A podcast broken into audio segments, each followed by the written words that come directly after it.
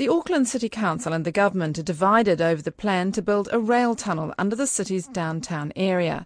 As Todd Niall has been finding out in this Radio New Zealand Insight program, it's a project which is being touted as essential to firing up the central business district of the country's biggest city. Passengers on platform one, the service will be arriving at the platform shortly. The biggest rugby crowd in 60 years poured out of Auckland's Eden Park Stadium a month ago. Special trains were put on for the fans, but not everyone liked what they found.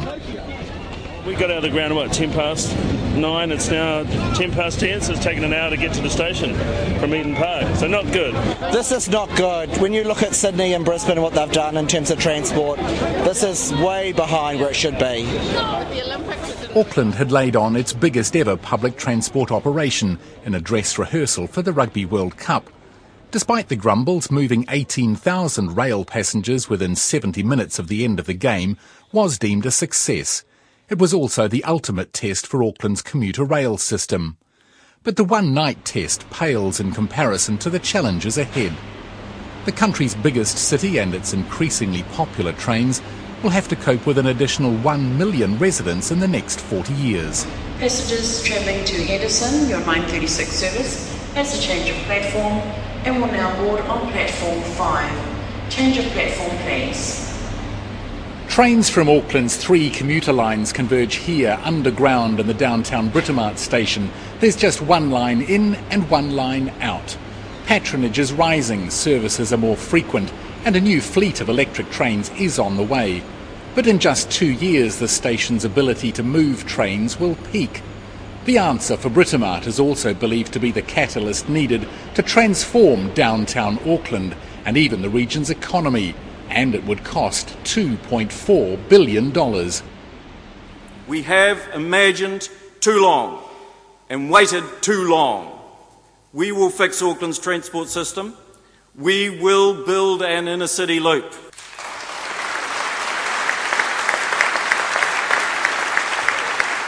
When 10 months ago Len Brown became the first mayor of a greater Auckland, he'd already staked his reputation on delivering the country's most costly single transport project. Trains entering Britomart would no longer backtrack out the way they came in, but continue into a 3.5 kilometre tunnel under the downtown area.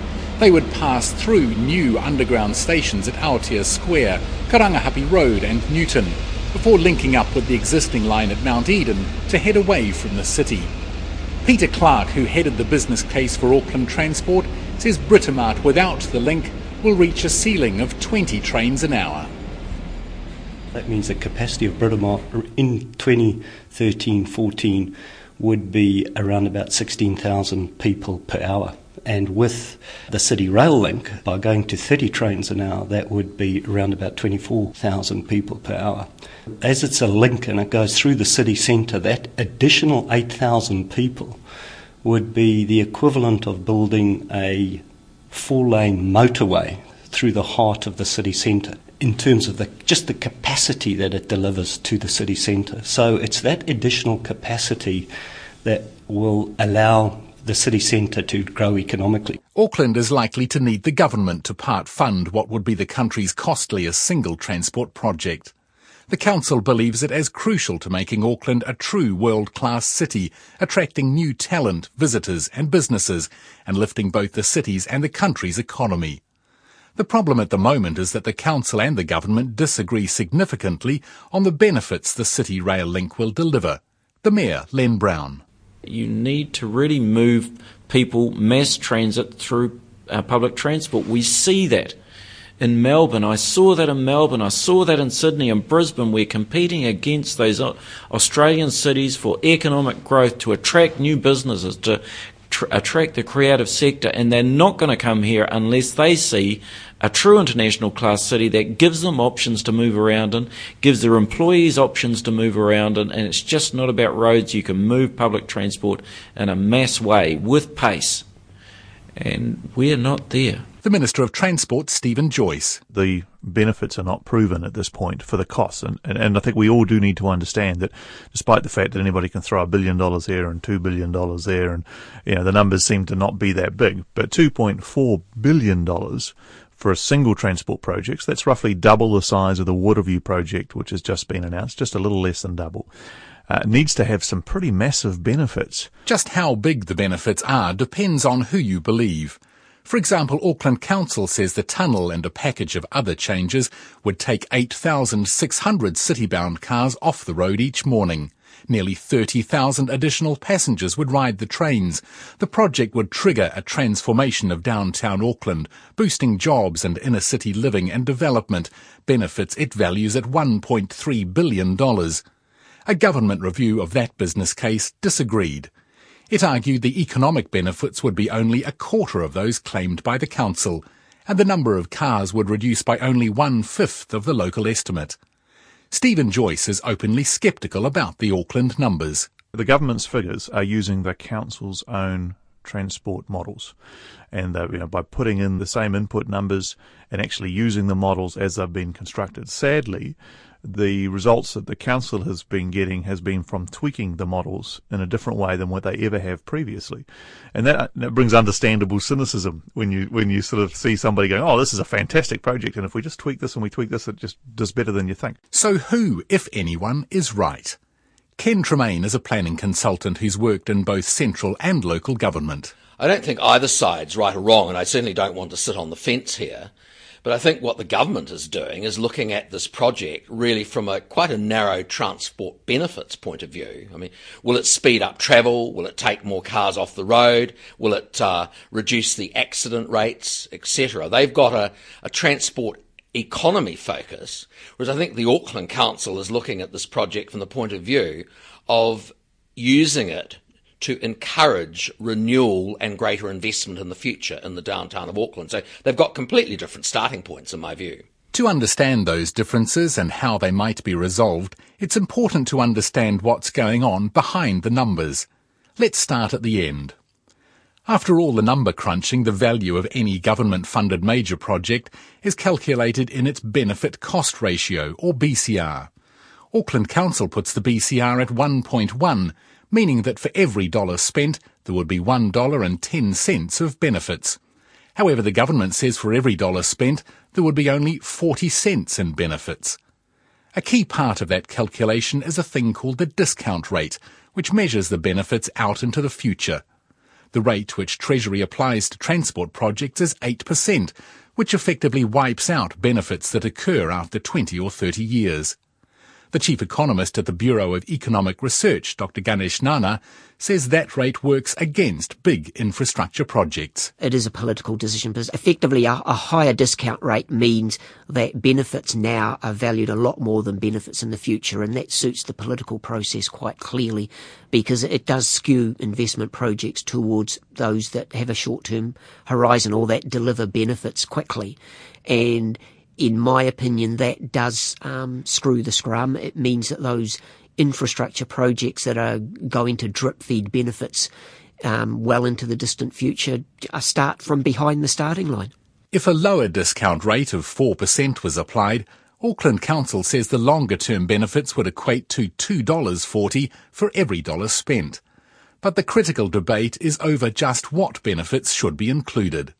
The buzz phrase is wider economic benefits, and proponents of the City Rail link point to another big Auckland project finished 52 years ago to reinforce their case.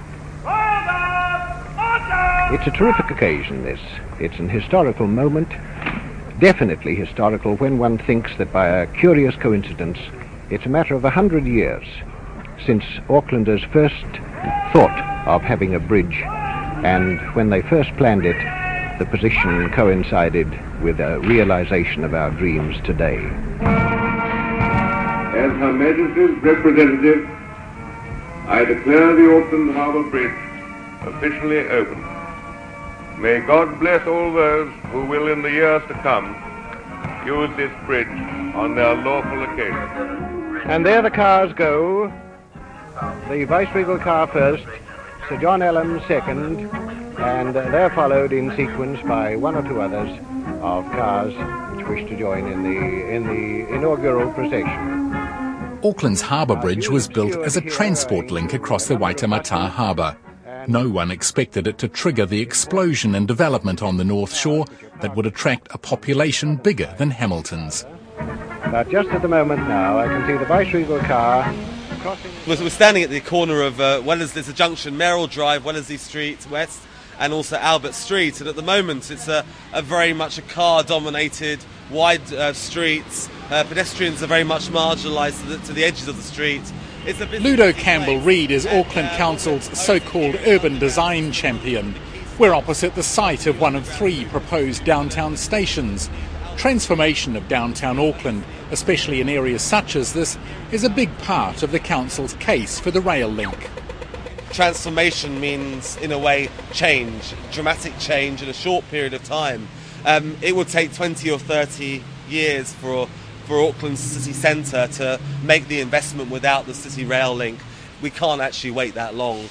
And without the investment in the city rail link, um, you won't get the intensification because people gravitate towards stations. They don't gravitate towards bus stations and, and motorways. They gravitate towards trams, um, underground systems. London built its underground system um, when its population was one million. It, it took foresight of those of those planners, those transport planners, to say we're going to grow and we need to get ready for that. Intensification, having more inner city workers and residents close to rail lines, is a key part of Auckland Council's ambitions to boost the region's economy. Compact growth, not sprawl, is the new mantra. There's another new word, agglomeration, effectively a further economic boost from having high value, highly skilled workers and businesses located close to each other. A business commentator, Rod Oram, says the Auckland Council and the government's agencies are calculating any spin-offs from the rail link project differently. The transport agency is using a simpler, older version than the uh, Auckland Council is doing. So Auckland Council is trying to use a, a more up-to-date version, which tries to factor in those agglomeration benefits and that greater density um, and the economic impact that has. Um, I think the agency is wrong to focus so narrowly um, because this sort of infrastructure investment is a very powerful shaper of urban form and therefore the sort of activity that takes place. And therefore, that analysis um, absolutely has to take account of those wider effects, which is what the council analysis is doing. Identifying the wider impact of a project like the rail link and then trying to measure its economic value is an evolving science internationally. Chris Money is a director of chartered accountants, PricewaterhouseCoopers, which pulled together the business case for Auckland Council.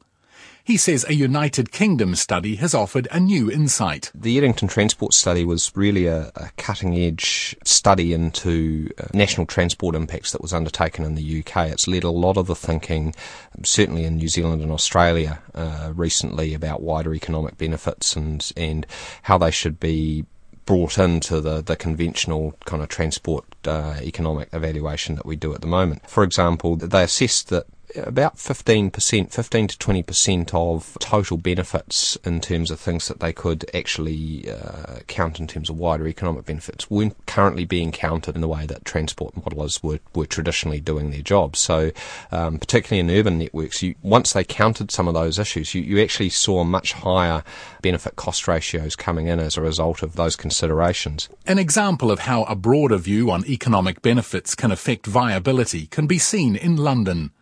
There, a $30 billion project is underway to build a high-speed rail line across and under London, the East-West Crossrail project. Calculating just the transport benefits gave it a benefit cost ratio of 1.8, not enough to get the green light. But successfully arguing tax and economic spin-offs of up to $120 billion more than doubled the benefit ratio and secured government funding. But in Auckland there's also a chicken and egg debate underway. Does the rail link generate the necessary intensification, or should the first be intensification to justify the rail link? The Transport Minister Stephen Joyce believes the latter. The thing about these um, high, high density rail networks is they do require large populations. So people who look at Tokyo or New York or London and say, gosh, it'd be great to have that in Auckland. Well, the reason that that works in those cities is because of the very concentrated density of the population in those cities. So before you do that, you have to decide whether that's actually what you want. Because you actually have the current density of population in Auckland, then those things will never be a success. I don't think that's necessarily the right way of thinking about this. Jenny Dixon is a professor of planning at the University of Auckland. There's no question that once you get this rail loop in, it's going to absolutely stimulate demand. I mean, for example, you could look at Newton as an urban village, and that area would be very well positioned for people to move into town, but also other parts of the city. And you could look at perhaps, say, locating something like 20,000 people there. So I think what you'd find is that the investment would lead to uh, further intensification and further business opportunities, further investment by business. Paul Mees is a senior lecturer on public transport at Melbourne's RMIT University. He says Auckland's had very car-centric transport policies for decades, and waiting for more intensification would be wrong. That was the argument that was made in 1955 in the original motorway plan uh, for Auckland, and if after 56 years of waiting, uh, Auckland still needs to wait for rail, then I think people are entitled to ask whether it'll ever get it. But the basic problem with that argument is that it's just factually unsound. Uh, Perth has spent the last 20 years constructing a rail system more extensive than the one that's proposed for Auckland, and yet Perth's urban density is barely half as high as Auckland's, and in the inner city areas of Perth, the density is probably less than half as high as Auckland's. So uh, there are places that are much sprawlier and much more suburban than Auckland that have been able to make high quality public transport successful. There are also important detail differences in the way the government and Auckland Council have assessed factors which might favour a city rail link. The future price for motorists parking all day in downtown Auckland was one. The government believes that in 30 years, the average price in today's terms will be $16 a day. Auckland Council believes it will be double that. Many of Auckland's big car parking areas are vacant lots awaiting a better climate for property development. Peter Clark at Auckland Transport led the preparation of the business case and says one of those car parks is already charging $16 a day. Similar cases of development throughout the city centre on open spaces currently taken up by parking would both increase the demand for parking as development take place and remove cheap off-street open parking. So there'd be natural forces at play which would increase the price of parking. Um, but also from the Auckland Council perspective, through the, the Auckland Plan, has signalled the intention to look at pricing mechanisms both to raise revenue for these significant projects and also to manage demand, and those would also play a, a role. So we looked at a higher price of parking, and it went up to about $32 a day by 2041 in real terms, and that also had a significant impact on, on rail patronage. So should political alarm bells be ringing? Len Brown won the Auckland Mayoralty, the country's biggest directly elected office, campaigning on a platform which included delivering the city rail link. Some perceive the government to be throwing a wet blanket over it.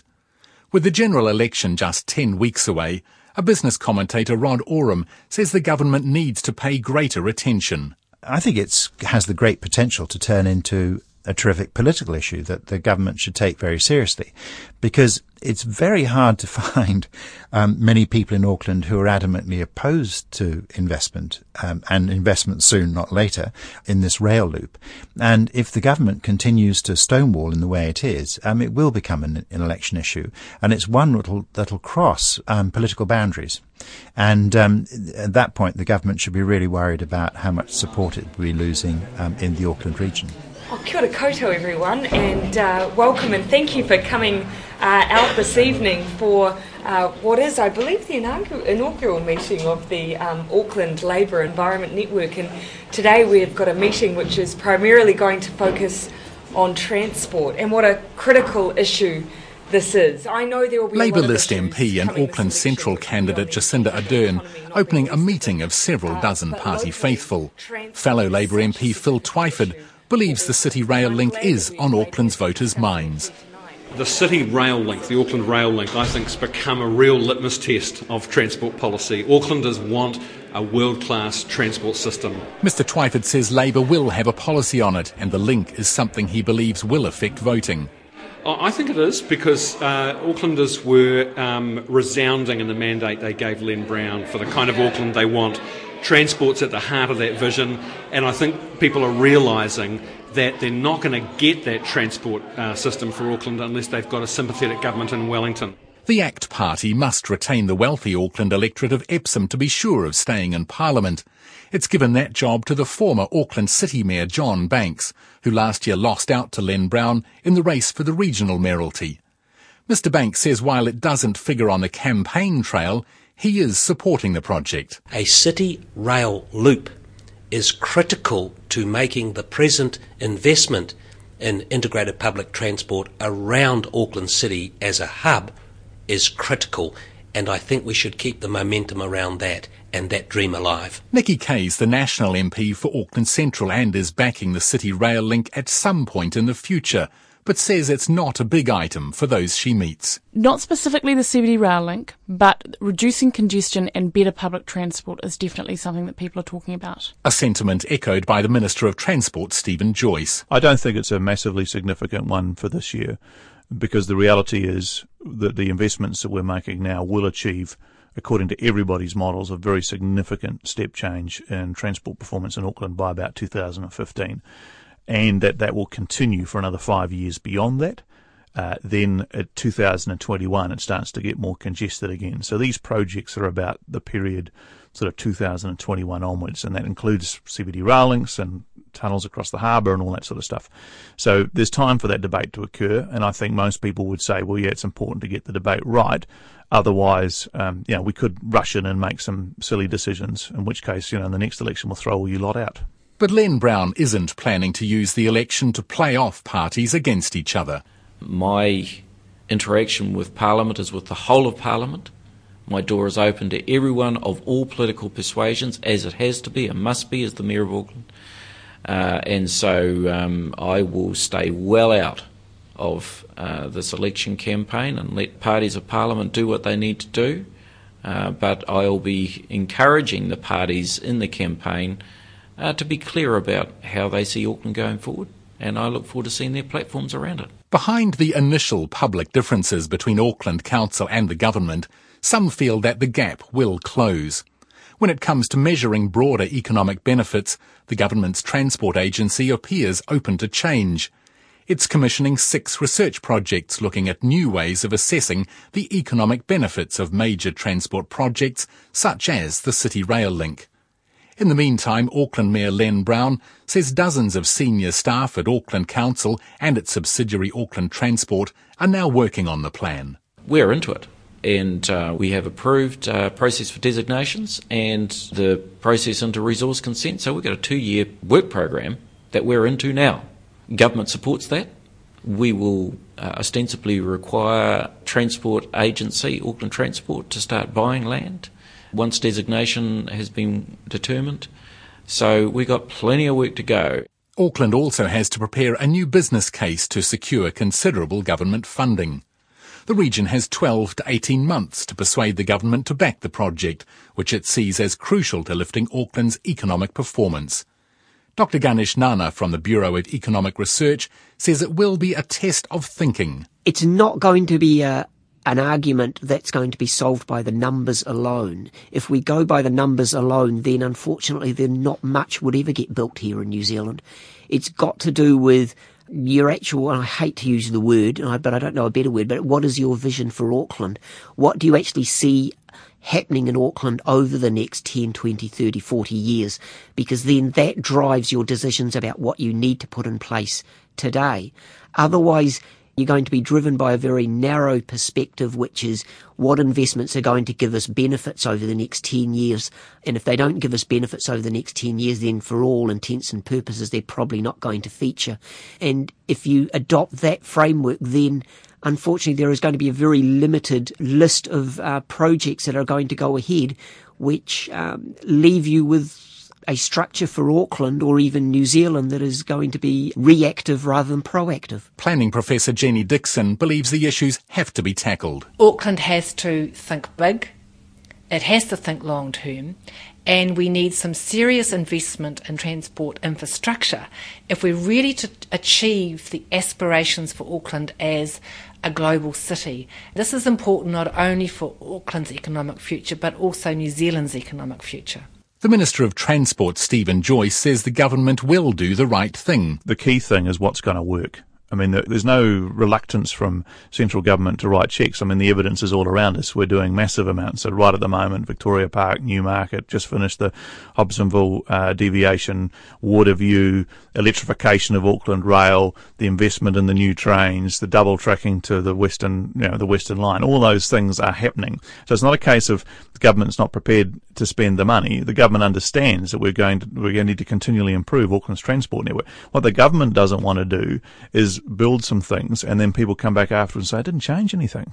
What were you guys thinking? And Auckland's Mayor, Len Brown, is confident the City Rail link will happen on time. We've got clog roads already. It's not a leap of faith. It's a response to that. People uh, have voted for me and my commitment to unclog our roads and invest in public transport because of what they've been experiencing for the last 50, 60, 70 years. What we've done is not it. If we just want to look back, we can see that the answers have not been the right answers. Um, so I'm not only looking forward and anticipating the extra million people are going to be in Auckland over the next 30 years, and we've got to invest now to deal with that coming at us, but I'm looking backwards on behalf of all Aucklanders saying what we've did was not right and has not achieved the answers. And uh, for God's sake, let's reconfigure ourselves and transform Auckland to deal with the challenge we have now and to look forward.